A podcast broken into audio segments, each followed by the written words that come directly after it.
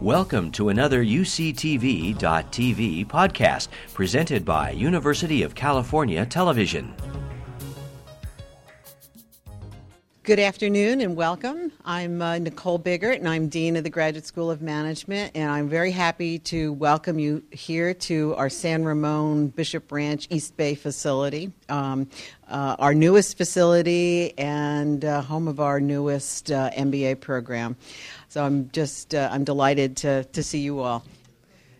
Before I want to in, uh, uh, introduce our before I introduce our speaker, I want to share some some great in, great news that we received yesterday. If you haven't already heard, for the 14th consecutive year, uh, we were ranked in the top 50 business uh, school programs by U.S. News and World Report. And I just want to give you some context for why that's meaningful. Uh, there are there are thousands of business programs. There are, in the United States, uh, somewhere between 550 and 600 accredited accredited business schools in the U.S. So that's sort of the universe of of uh, of schools that that we see as our peers, and so to be in the top 50. You know, you're you're in the top eight or nine percent of accredited business schools, and to have been consistently in that group for 14 years is a, is a real mark of the recognition of the quality of the program that we have. There are six UC business schools, and three are, are, are in that group uh, UC Berkeley, UCLA, and UC Davis. And so we, we're very proud that such a small and such a young school are recognized for the, for the quality of, of its students, its faculty, and, and its program. So we are, I'm, can you tell I'm thrilled? Great. Yeah. And I will say that we we have achieved that by really focusing on the fundamentals, and uh, fundamentals in business are, are the hot topic now. But we, we really we have not put a lot of bells and whistles on our program. We we put our money into our students, into our faculty, uh, and to our programs, not into our buildings. And if you've seen our Davis facility, you know that's true. That we're getting a new building. So we uh, we're definitely the the startup that started and stayed in the garage for a very long time. yeah. We always had to say, we're really good, just don't look at the walls, you know. um, we're, uh, uh, and I think I'll move on and tell you about our, our, uh, our speaker today, uh, who is, uh, who is um, someone I heard speak last summer at our Green Technology Entrepreneurship Academy. It's a one week intensive program for scientists uh, who we are trying to teach them the language and the in the logic of business and, and make a real difference in the in their science um, so that they could actually get it out the door into the business community either by partnering with a business person or even in some cases becoming business people themselves.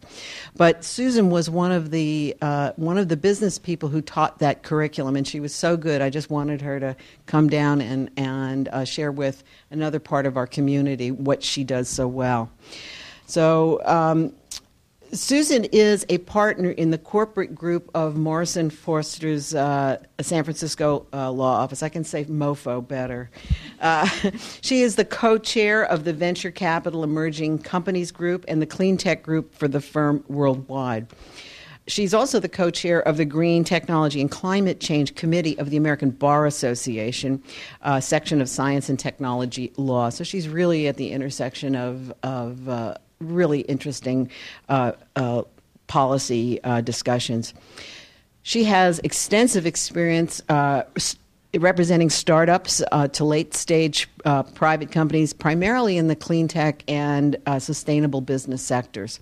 She provides corporate finance advice in connection with mergers, acquisitions, asset purchases and uh, sales, reorganizations, uh, joint ventures, equity and debt, all those sorts of uh, transactional based. legal activities that um, that young companies and not so young companies need. Her clean tech client list includes Altra Biofuels, Agile Waves, Arcadia, BioSignal, Carbon Networks, Drip Tech, Electrotherm, Photon Energy Systems, Micromidas, and Veristeel. And Micromidas is that young, group of young undergraduate Davis students that we all met at the same time last summer who had this great idea, and you've taken them to, uh, to the next step. Uh, her sustainable and social enterprise uh, clients include Micro Energy Credit Corporation, uh, Restida. Can I they say that right? Restida, yeah. Restida, Revolution Foods, and Small Potatoes Urban Delivery. What a great name! Fun. Uh, her venture fund clients include uh, Darwin Venture Fund of Funds, Pacific Community Ventures, and RSF Social Finance. And she also represents nonprofits involved with sustainability and corporate social responsibility. She advises boards, committees, CEOs on corporate governance and social responsibility issues. She's a faculty member and teaches on issues of sustainability and corporate governance at both the Stanford uh, Directors College and the Northwestern Corporate Counsel Institute. She uh, received her undergraduate degree in political economy from Williams College and earned her JD and LLM degrees from Duke University School of Law. Uh, she started working as an uh, attorney in New York for three years and uh, joined MoFo as an associate in 1997 and became a partner in 2001. So please uh, uh, help me in welcoming Susan McCormick. I, they, they mic'd me up. Um, thank you, Dean Biggart. Uh, it's a pleasure to be here. And thank you for that full introduction. I feel like I don't have to say anything more. You already know all about me, and people who had lunch with me learned even more. Um, as Dean Biggart mentioned, I'm a partner at Morrison and Foerster, which is a large international law firm. We've got about 1,100 lawyers. Um, and we started a number of years ago with about 10 people focused on sustainability and clean tech, and now I'm proud to say we have about 135 and that's not an artificial number. Those are not people who are interested in green. Those are not people who are committed to recycling. Those are people who are actually working on deals and clients and transactions in the clean tech and sustainable space. Um, so it's been kind of an exciting couple years. Um, I'll give you just a couple minutes of the background that doesn't sort of show on my resume. Um, I grew up in a small town in North Carolina. Um, so Davidson, Davidson College basketball, yes. And um, I, I, left the South to go to Williams. I then went to China for a number of years, and I really thought early in my career I was going to work with companies doing business in China. Um, one of my dad's friends, who was a professor, sat me down and said, um, that's great. You really know nothing about anything. Why don't you actually go to a law firm and learn something practical? And so I went to New York, I went to a big firm, and I started learning how to do transactions and I really enjoyed them. Um, I was an economics major. I, I, liked putting deals together. I liked working with company clients. Um, and I did that for a number of years on the, on the East Coast and then the West Coast. Um, moved out to California in 97 for a boy. Um, and then around 2000, 2001, a whole bunch of factors sort of happened both personally and professionally. Um, and one of the things, especially if I'm talking to some students, I like to say is, you know, I, my, my whole focus on clean tech probably started with the 2001 recession. Um, and then I got pregnant. And the confluence of those two things meant that I had sort of grown up at the firm and become partner early, doing a lot of big deals and big, big transactions for the big corporate boys. Um, Rob Townsend and others who work at my firm, and really had never taken the time to step back and explore who I was, where my values were and where I wanted to practice and really what I wanted to do. Um, and so the 2000, 2001 recession meant that all of a sudden I wasn't spending, you know, 20 hours a day doing huge transactions. I had time to stop and think. Um, my husband started working as a steward um, in the Presidio National Park and started bringing home all of these interesting people. Um, and I started meeting them sort of both personally and professionally. And so my career started actually mainly on the pro bono basis, working with corporate socially responsible and sustainable companies. There's a great organization in the South Bay that, if you haven't heard of it, it's called Pacific Community Ventures. Um, and they were the first in California double bottom line fund. They now have almost $100 million under management, and they only invest in equity in companies that hire almost exclusively or exclusively in low income areas of the state. They started here in the Bay Area, they've now expanded to all of California, and the woman who put it together used to be the CFO of our firm. And so, about this time, I was trying to figure out who I wanted to be when I grew up. She came and said, I want to set this thing up pro bono, and I got very excited. So, that was one of my first clients in this space. Business for Social Responsibility, um, the guy who heads BSR, and BSR, if you don't know, is a large nonprofit right now whose main competitor, interestingly, in this space is McKinsey. And it tells you how sort of this nonprofit, feel good, save the world movement has become so incredibly mainstream. And it's happened overnight because I'll tell you, I met with McKinsey two years ago and they didn't have a clean tech CSR or sustainability group, and now they do, and it's huge, and it's, it's, it's a machine that is, that is you know, driving a lot of revenue even in this market. Um, and so BSR's associate used to be at MoFo. He convinced me, and BSR really consults with the Fortune 1000, really helps integrate corporate social responsibility and sustainability into their business operations. And so that's, that's how I started and as I like to say, it's better to be lucky than smart. Um, I had my second baby in 2006. I came back, and all of a sudden there was a huge market. And all of these comp- small companies and socially responsible and sustainable companies kind of overnight were making a lot of money, referring me to other companies that were getting into what is now referred to as the clean tech space.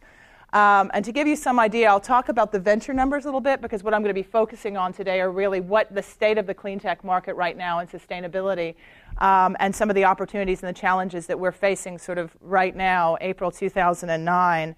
Um, but to give you some idea, even, um, even in, in this market, clean tech in terms of technology and revenue growth is still growing about 30% this year. And I see it at our firm. Our firm, I'm, I'm meeting with management next week, so I've looked at the numbers very carefully. Um, we actually, revenues for our group of now 135 lawyers are 107% up first quarter of 2009 versus 2008. And I'll tell you, we, you know, each year we've been experiencing that kind of growth rate. And that just reflects the fact that even in this economy, there are a lot of companies, large and small, that are doing a lot of very, very exciting things in the clean tech space. So I'm going to cover a couple, um, a couple areas today, and then I'll, I'll break at any point if people want to ask me questions. Um, but I'm going to talk about really what I see as the four primary drivers for clean tech today. This is clean tech, again, April 2009. It would have been different six months ago. It was different last summer um, when I spoke and I really focused on carbon. I'm going to talk about really what's hot in the clean tech sector today. I'm going to talk about current funding sources because, again, that's very different today than it was six months ago, a year ago, or even two years ago. Um, and I'm really going to focus a little bit at the end on the international scope uh, of clean tech. Because um, there's a gentleman I was having lunch with who was talking about sort of how far behind we are in the United States and even in California. And one of the things, specifically when I'm in the Valley, that I like to start when I explain what, what I think clean tech is, is by saying this is not a Valley play. It is, it's, there's a lot of venture investment, there's a lot of excitement about it in the Valley, but it is certainly not a Valley play, and I'll explain what I mean by that. Um, so, starting, how, do I, how, how does one define clean tech? And before I do that, how many of the people here are actively involved in the clean tech sector through their professional or any other way? So, a handful, a handful of you. How many of you care about the clean tech sector? uh, obviously, all of you.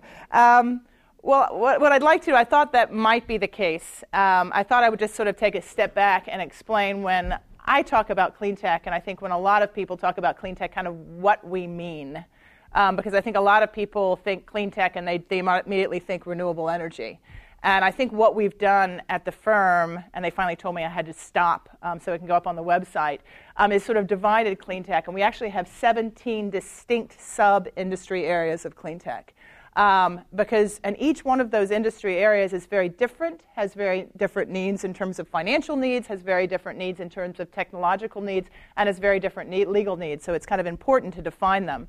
Uh, we start with the obvious ones. We distinguish between renewable energy and alternative energy. Renewable being renewable, things that don't, you don't use up, they don't go away, things like solar and wind.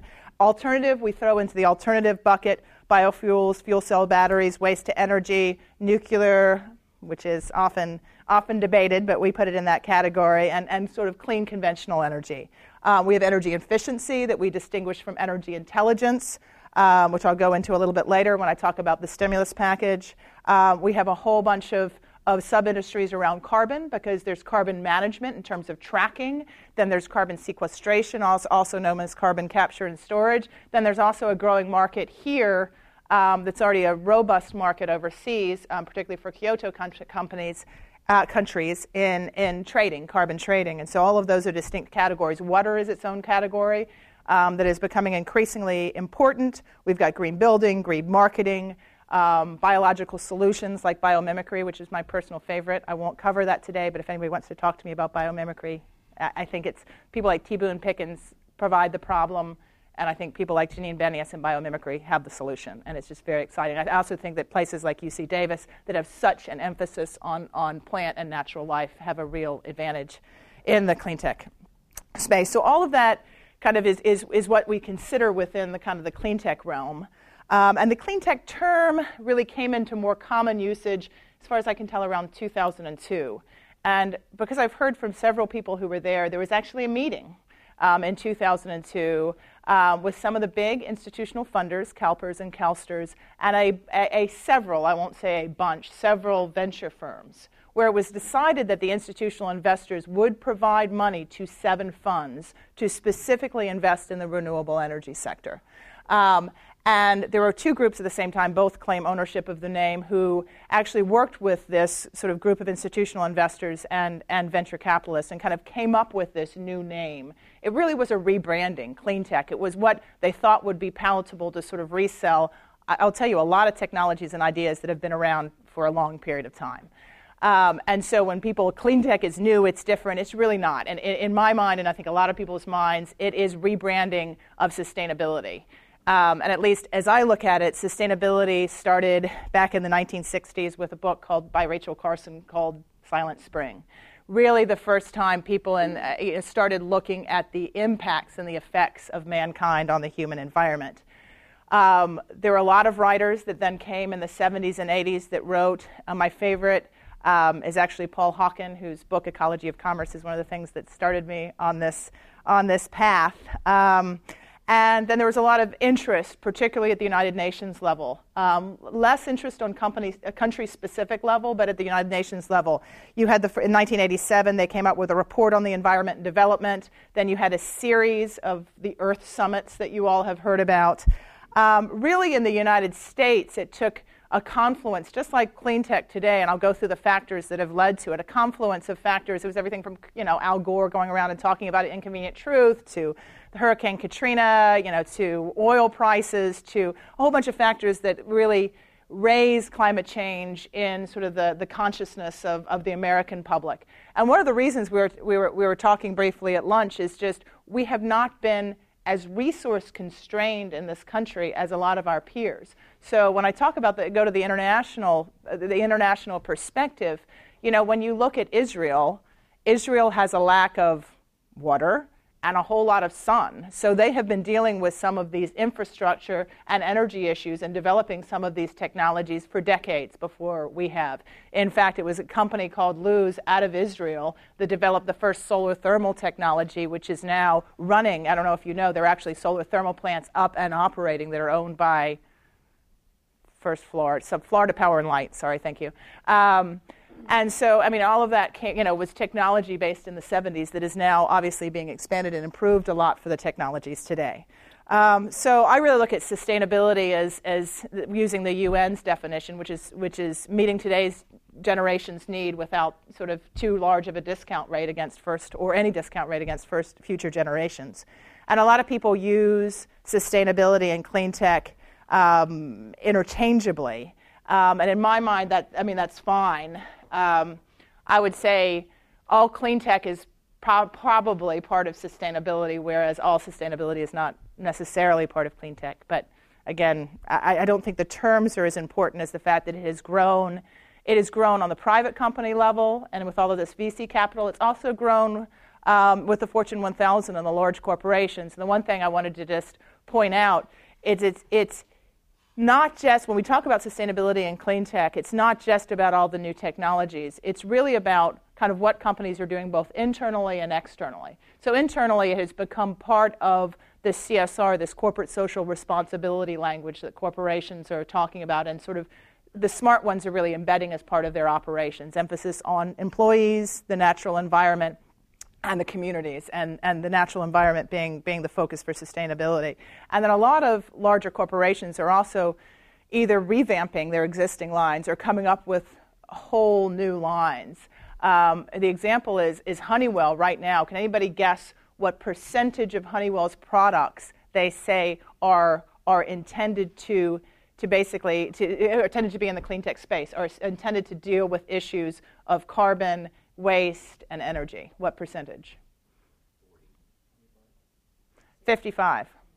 So they right now are saying 55% of their product line, and let me tell you, Honeywell is huge and very, very diverse. So you're talking about everything from things that go into planes to, you know, I don't know if that's a Honeywell thermostat, but I mean, you're talking about a very, very wide bunch of products.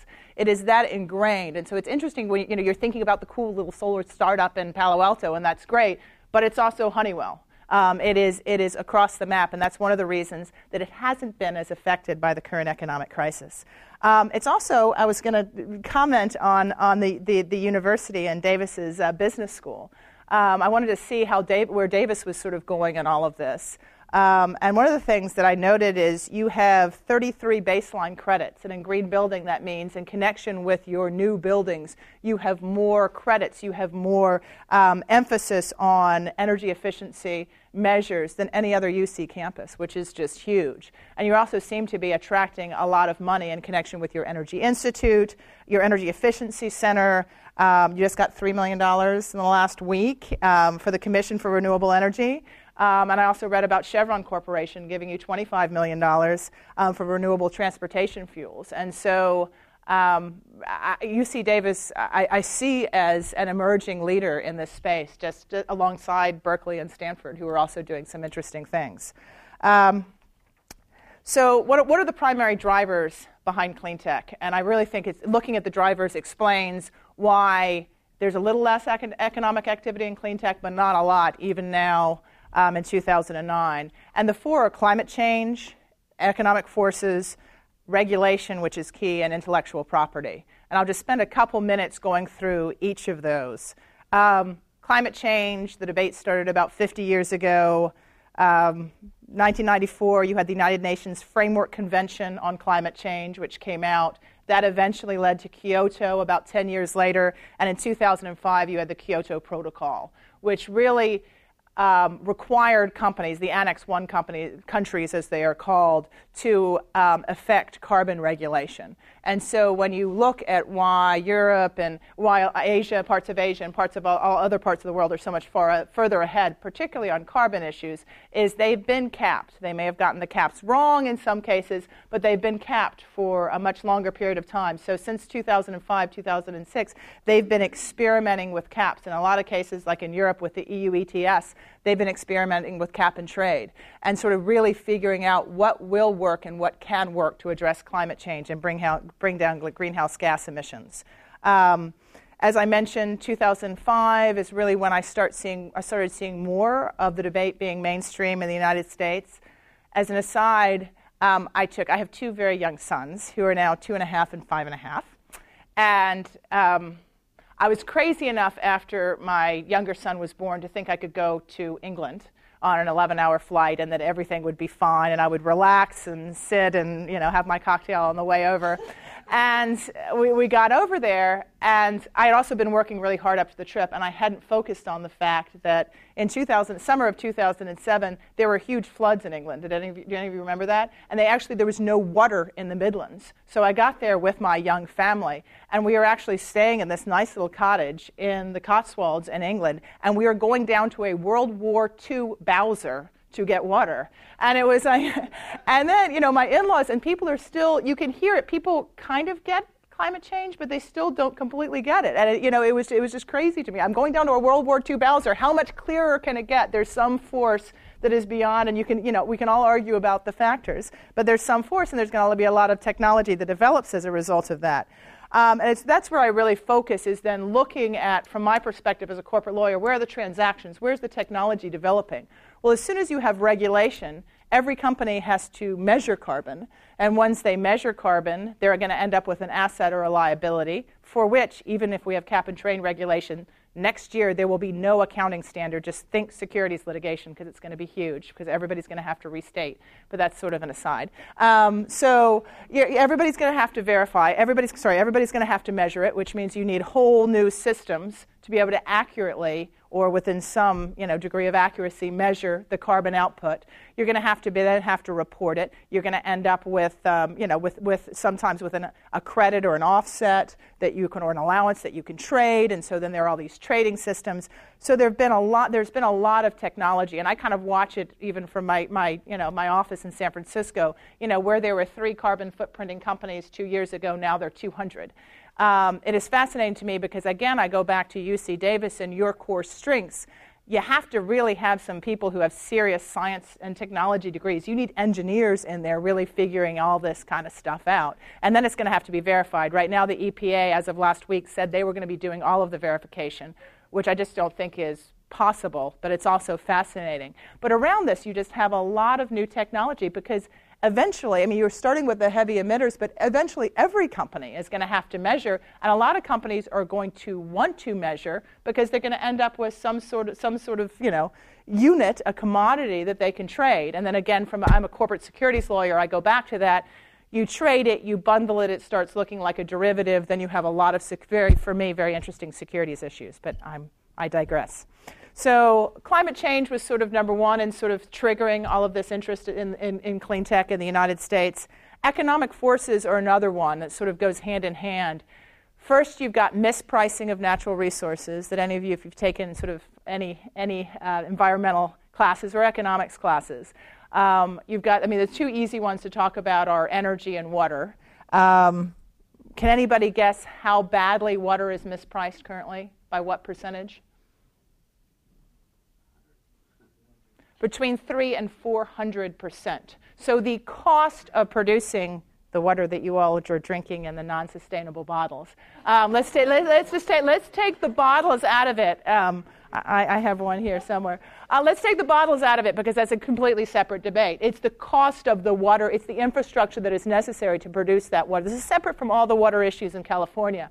It is just, it, none of it is factored in. And because it's not factored in, we have developed, and I'm a, I'm a free market girl, I believe in markets. And, but the market has mispriced water, and, and the government is helped by subsidizing that mispricing so that you have whole industries, and particularly the agricultural industry, that are way over. They haven't had to factor in, they haven't had to think about how to develop their crops in a way that's sustainable. They're using way, way too much water in a way that's not sustainable. Again, technology, that's going to change. That's triggering a lot of people are recognizing it. People are starting to talk about and think about and affect water shadowing just like they were a couple years ago with carbon shadowing, looking at your, the water used not just by your company but down the supply chain, which has been very interesting. I'm starting to hear people talk about water markets in the same way a couple years ago they were talking about creation of carbon markets, figuring out mechanisms to deal with this mispricing. Um, energy is another big one. It is, it is um, well, first of all, the first Model T was not, was not fueled by um, fossil fuels. It was fueled by uh, sugarcane, for those of you who didn't know. Um, and second, the oil and gas industry has had so much power over Washington for so long, um, other than the person I told at lunch. Um, can anybody guess what the first year was when there was a government subsidy for the fossil fuel industry, for the oil and gas industry in the United States? A little late, 1916. Um, and then in real terms, I, I, I, tried to get an absolute specific, and I couldn't. It, it, this is all very shielded. Um, but these taxpayer advocacy groups um, estimate between one and five billion dollars in 2009 terms have been dedicated to the oil and gas industry. It, it's, it's, it's it's it's just no no mystery why we're all driving around cars that are, are you know that are that are fueled with fossil fuel. There's there have been it's not just the market mispricing. There have been huge subsidies that have made us all overly dependent on fossil fuels. And because of that overdependence, the fact that we have realized it, the fact that we have now a government, and I'm, I'm an Obama fan, even though I used to be a Republican and I'm not a Democrat yet. Um, we've got a government that is finally willing to, to, um, to fess up and, and say we've got to have an energy plan and we've got to have the, other, the second thing I was going to talk about in terms of market markets and economic forces is the volatility of oil prices because before now When's the last time we had a comprehensive energy plan? The last time we had an energy crisis, which was the 1970s. So whenever, every time we've had low supply or high prices, everyone's gone, oh my God, we can't continue to fuel all of these vehicles. We can't continue to live a lifestyle and not just the vehicles, and the manufacturing and the agriculture and our whole society because vehicles are actually a small part of it, um, that, that, is, that is so dependent on fossil fuels. And now we have a real appetite in this country because of all of these factors to really develop a comprehensive, a comprehensive plan. Um, but it's interesting, again, oil prices played a role. When was there all of this infusion of capital into basically biofuel and solar? It was mid last year, and what was the oil price mid last year? $147. It is only because, and why I'm going through all of these factors, it's only because we have all of these factors at play all at the same time that we're still moving forward on clean tech. Otherwise, one of the things that is key for anybody in the renewable energy um, industry is called the levelized cost of energy. And you will read in the New York Times and everywhere else, everyone tries to come up with numbers.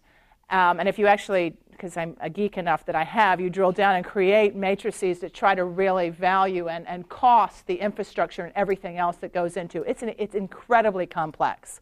Um, and I don't think anyone has it quite right yet. Even PV prices are falling significantly, which is great. But my point is with energy, whatever the price of oil, that you know that, that's or, or, or even coal that's that's kind of your baseline you've got to get renewable energy at some point whether it's through subsidies or feed-in tariff whatever to sort of to, to equalize out so that there are market pressures to start, in addition to regulation, to start reinforcing the renewable energy industry. So, volatility of oil prices. Another one that has been fascinating to me looking at this whole debate.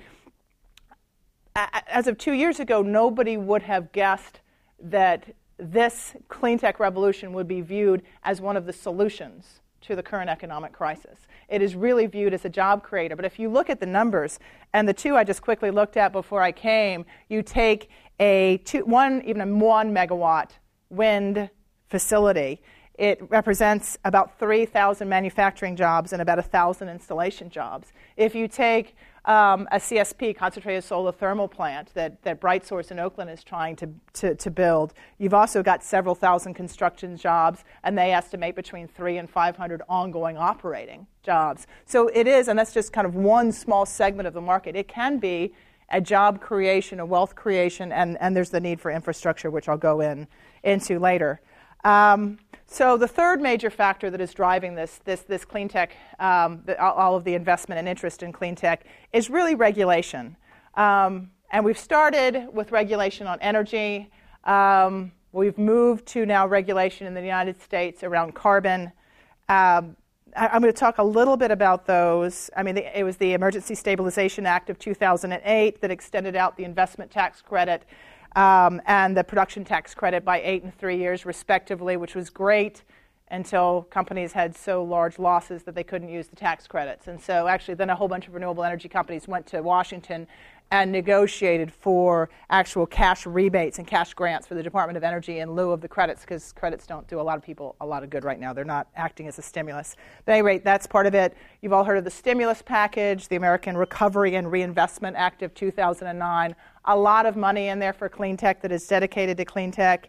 There's 11 billion for the smart grid, 4.5 billion for energy efficiency in federal um, buildings, 2 billion for grants to advance batteries for electric vehicles, um, 8.4 billion for mass transit, um, 20 billion um, in incentives and other rebates for renewable energy. Um, and then you have what's on the table right now, which is fascinating this ACES, the American Clean Energy and Security Act. That, I mean, it's fascinating to me that they actually had enough political clout to put all of this together. They have one comprehensive bill which is trying to deal with everything at the same time. And it will be very interesting to see what's in it. It's dealing with everything from energy efficiency to clean fuel and vehicles to trying to adopt a national RPS standard. Um, RPS, Renewable Portfolio Standard. Um, there are 28 states right now that have RPS standards. RPS is another sort of regulatory um, device that is driving a lot of the investment and innovation in clean tech um, because it requires utilities, PG&E, Sempra, Southern Cal Edison, to buy a certain percentage of their energy from renewable energy sources. Um, and so having a national RPS, again, furthers that. A very interesting thing that's going on right now, and there are I could digress on any of these topics if you wanted me to, because I just find it all really fascinating. But what's going on right now is that almost all of these, so these, these, utilities have these RPS standards they have to meet. None of them are close to meeting them. So they've been running around signing contracts with as many renewable energy companies as they can those renewable energy companies and contracts, a lot of them were signed before the crisis. Remember, Bear Stearns happened in August of last year. This crisis is, I, I, you kind of, it becomes part of your consciousness, but it hasn't been going on for that long. And they were banking on getting you know, millions, and in cases when you're talking about utility scale, you're talking about billions of dollars of financing to build out these big utility, utility scale fields, whether it's PV or solar or the plants in the, in the case of biofuel or the, the fields for wind. And um, you know they, are not going to be able to get the financing absent government money right now to be able to build them out.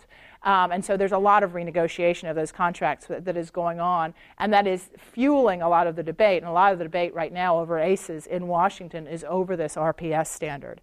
Um, but the, the, the, the, ACE, we're calling it ACES, the American uh, Clean Energy and Security Act, also has, has the carbon, has cap and trade, has significant regulation of, it's about the 13,000 largest and heaviest emitters, and it really could be, again, a game changer all of this will drive a lot more innovation because it will drive more people who are investing heavily in developing new technologies in all of these industries. The interesting, I had, I had two very interesting conversations in the last couple weeks. Um, and I didn't realize this was going to be on TV, so I, am actually not going to not going to name either of the companies because I was talking I was talking to the number three at one of the country's largest um, energy producers, um, and it's an energy producer that is not here in California, and it's an energy producer that, that relies heavily on coal. And, and, in fact, until recently, had a coal plant in the work, a new coal plant in the works that they scrapped. And I have, for other reasons, have become fascinated with carbon sequestration and tootle out to Lawrence Livermore to chat because I just I, I think it is it, it, it is a real option, and I think it's one of the only real solutions to the carbon problem. And so I was I used the opportunity not just to pitch for his work, but to really grill him on whether or not carbon sequestration was going to be a viable alternative given their dependence on coal. And he said no, it was too expensive. And we went through the metrics of why and how, how you could get it to cost comparability, and all involves a whole lot of government money. Um, but the interesting thing he said is, is, is, and I am not an environmental regulatory lawyer, which is I, I usually go to all of my clients with an environmental and an energy regulatory lawyer because it's so critical to this industry. Um, but he, I said, so, so what would get you to stop relying on coal? And he went through two or three other substances that apparently coal plants emit that I don't know and had never heard of. And then I remember he got to mercury, and he said, by the time they start start regulating mercury, we're going to stop relying on coal. And what was interesting to me was all the other things before mercury, but also the fact that he, the current regulatory framework was, people are seeing it as just the beginning. You know, we're starting to regulate carbon. We're also going to start to regulate all of these other externalities that, back to the market forces, have not been properly priced in. And that people are thinking ahead. The other example was just last week. I was talking to the in house corporate counsel of one of the largest software companies. Um, it is based in California. Um, and they do software and hardware. And again, didn't really care about carbon. They're not a heavy emitter. Um, and we got all the way down, and I said, so, so why? This is one of the first company that voluntarily disclosed a lot of the impacts on emissions and climate change. And I'm like, so yeah, I've been watching what you're doing. Why? And he said, we're actually really worried about the regulation of PFCs from computers. And again, it's not what we currently have is just sort of the tip of the iceberg. And I think we've had Buzz Thompson, who I, I teach with down at Stanford, explains that it's been a really long time before we've had this kind of shakeup in the environmental regulatory community. And now it's just it's a whole new world. What you know, what, what's on the table to be regulated? And so everybody is changing their behavior, developing new technologies, financing them um, because of this.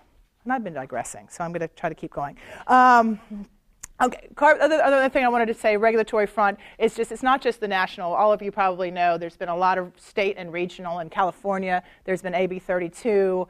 Um, there's also the Western Climate Initiative in the in the the, uh, the northeastern part of the United States. There has been RGGI. There's been a lot of initiative to develop regulation for carbon other greenhouse gases on the state and local level. And one of the interesting things, again, from a legal perspective, will be the integration of the state and the regional framework um, with this, the rest of the framework. But I wanted to get the fourth driver right now um, in clean tech, which is really intellectual property.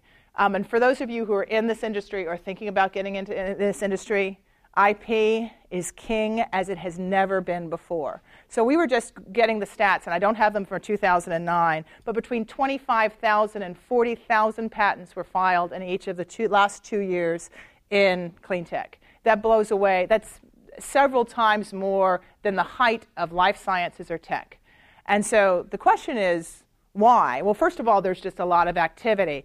Um, but I actually went to Mike Ward, who is a UC Davis PhD, and he's on this on this sort of steering committee, this group at the firm, and all we do is clean tech, and we work together. We're very cross-disciplinary. We have an IP lawyer and an energy lawyer, an environmental lawyer, um, and and he is an IP patent lawyer, and we really all have to work together to give the clients the advice that they need in this space.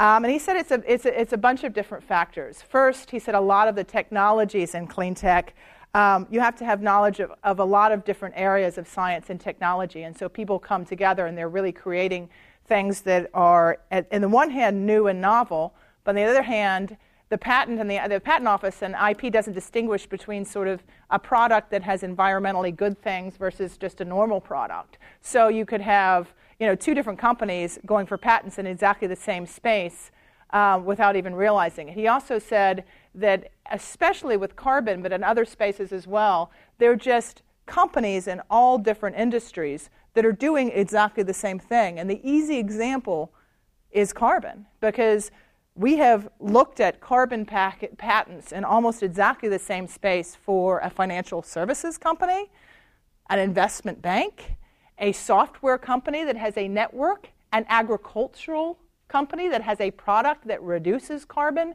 and that's not even counting a little carbon footprinting verifier over here. They've all filed patents doing almost exactly the same thing in the same space. So one of the things we do at MOFO is I don't, but we do litigate. And so there is a reason why we have a dedicated group of IP litigators because we know it's going to come because there has just been an incredible uh, amount of overlap. Um, so the next thing I'm just going to quickly review is kind of what's hot in clean tech today, what's kind of going on in the market. Um, it's not that dissimilar from 2008. All of these factors that came into play drove a real investment in solar, in biofuels, and in wind. Um, I would argue that the one factor I, I didn't mention um, is the fact that uh, typically, how many investors are there in this room? Well, typically investors like to invest in things that they know and understand. So it is, to me, a solar company looks more like a semiconductor company, a biofuel company looks more like a life sciences company. Those were the first two off the bat. First, they were in a renewable energy space. Again, you had RPS standards. You have a, had a lot of regu- regulatory mechanism that drove a demand, but you also had technologies that the investment world generally understood, and so they started pouring more and more money.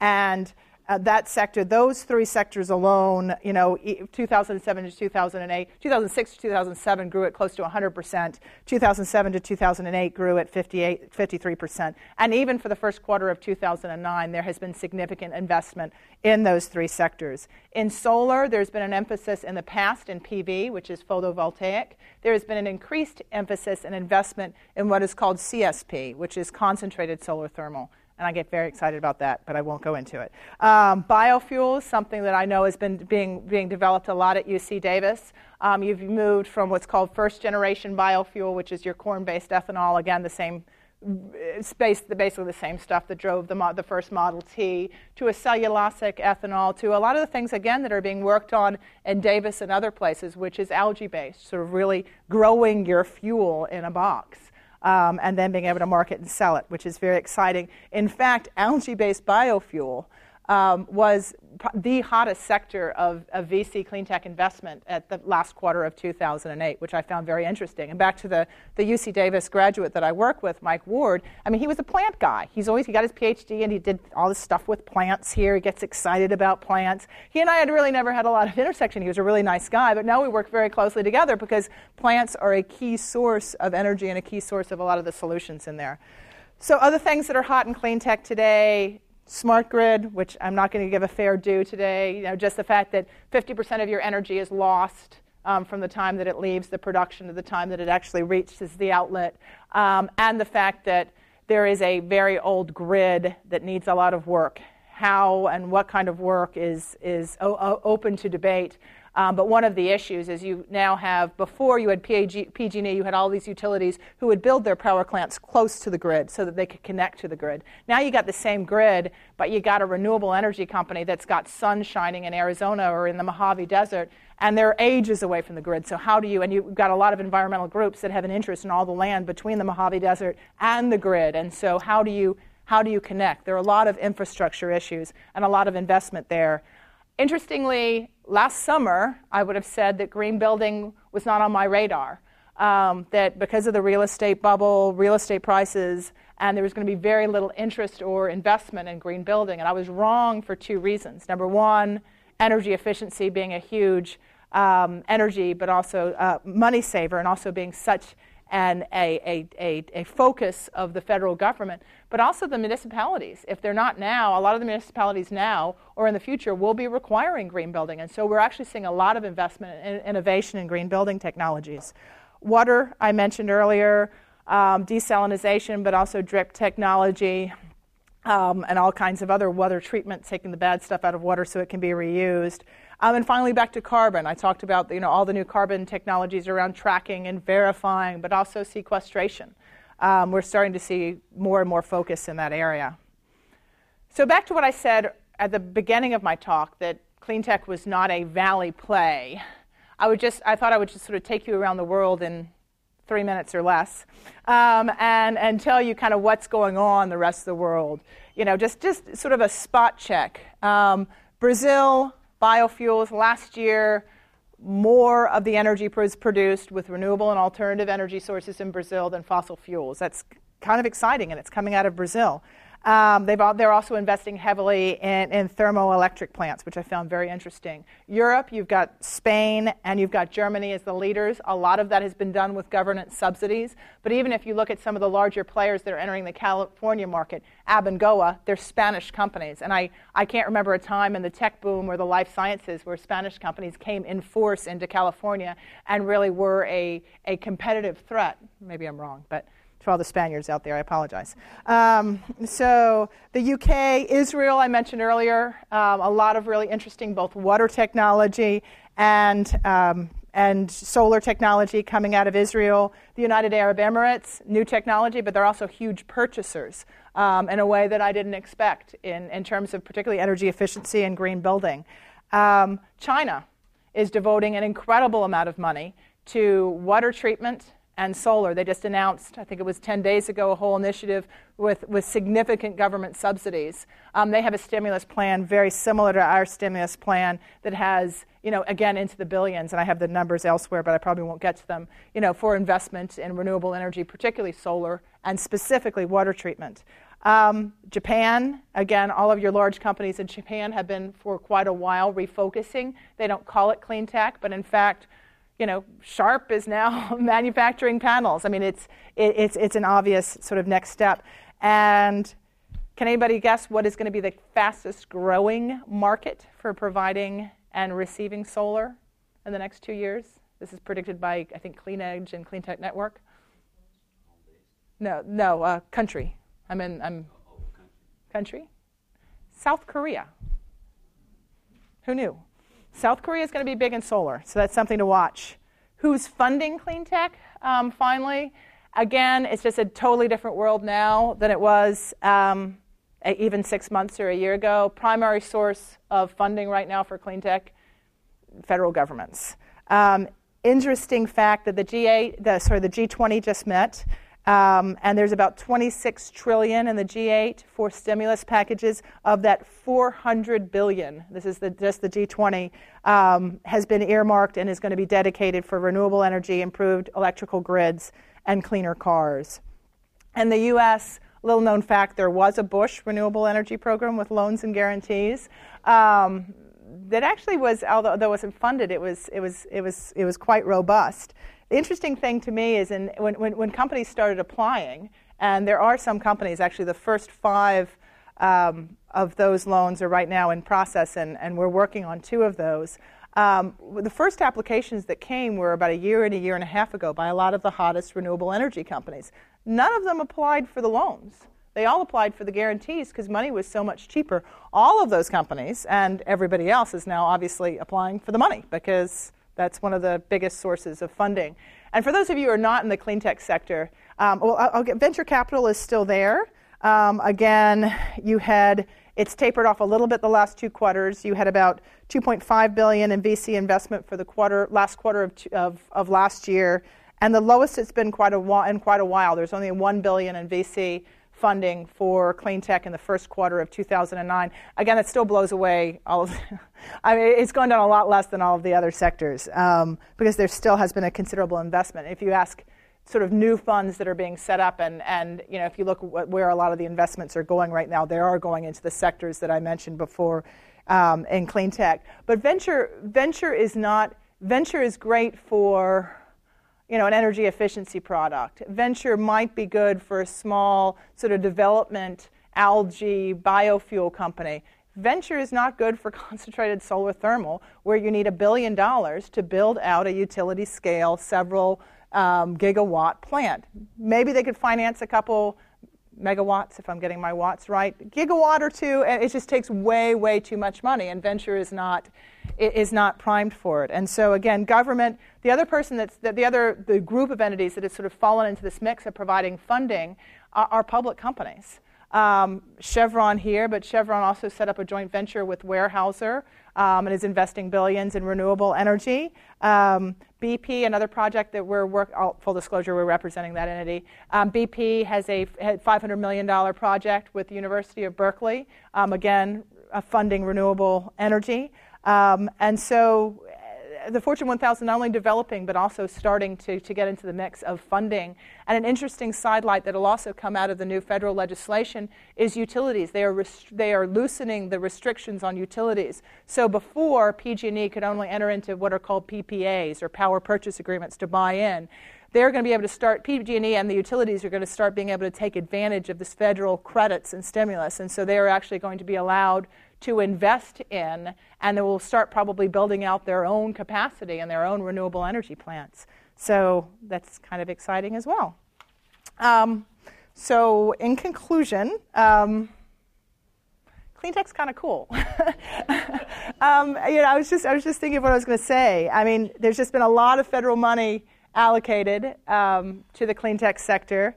Um, a lot of regulation. The fact I have, there was a Deutsche Bank report that came out last month that said 250 law, internationally 250 laws and regulations between July 2008 and February 2009 on climate change alone. So you take climate change and energy, and you've got double that. So just you have a totally new regulatory structure.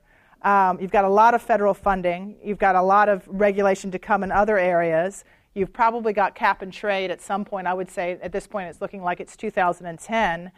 And all of that means you have a lot of innovation. And the one good thing that has happened, that at least we are seeing happen as a result of the current downturn, is you have some really smart people who have time. And really smart people who have time get really innovative. And when they see and they can kind of put off and they see it's not too far away, it's a year or two years, that if they start working on this really new plant, cool new plant, or uh, this new solution to electric grid infrastructure, there are going to be possibilities and there's going to be funding to buy it. And so people are, are not really, in other sectors, I really think, you know, people are sort of holding tight just to survive um, until next year when we're start expecting some recovery. In clean tech, we're not seeing that. We're seeing a lot of innovation and growth, which is very exciting. So, did I stay on time? I don't know. I, I, I tend to go off. Uh, do you have questions on anything?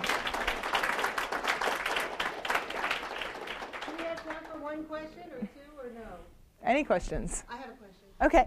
you, you, talk, you talk about cap and trade. Is um, the idea of, uh, of carbon tax dead, or and is that a good thing or not? What, what would spur the most innovation?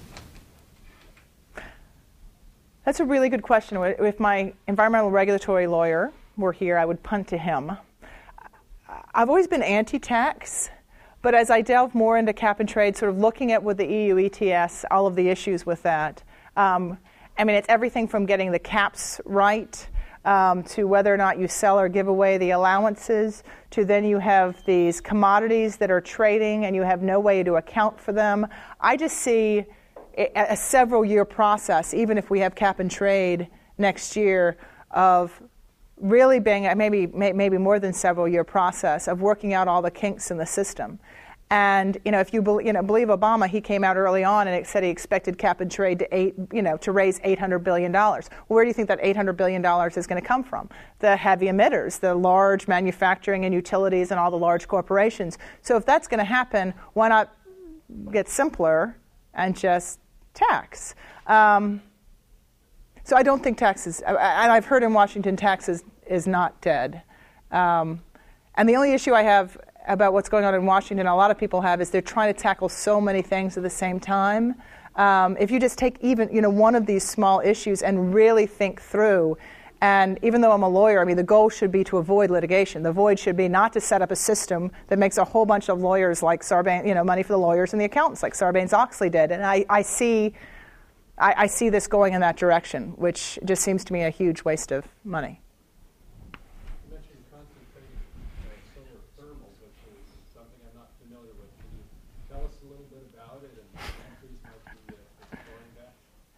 Well, your country and your your your state. Um, uh, with, I'm just a general corporate lawyer, so this is I'm not a technology or an IP lawyer, but um, with that caveat, I get excited about CSP, so I've learned a little bit about the technology.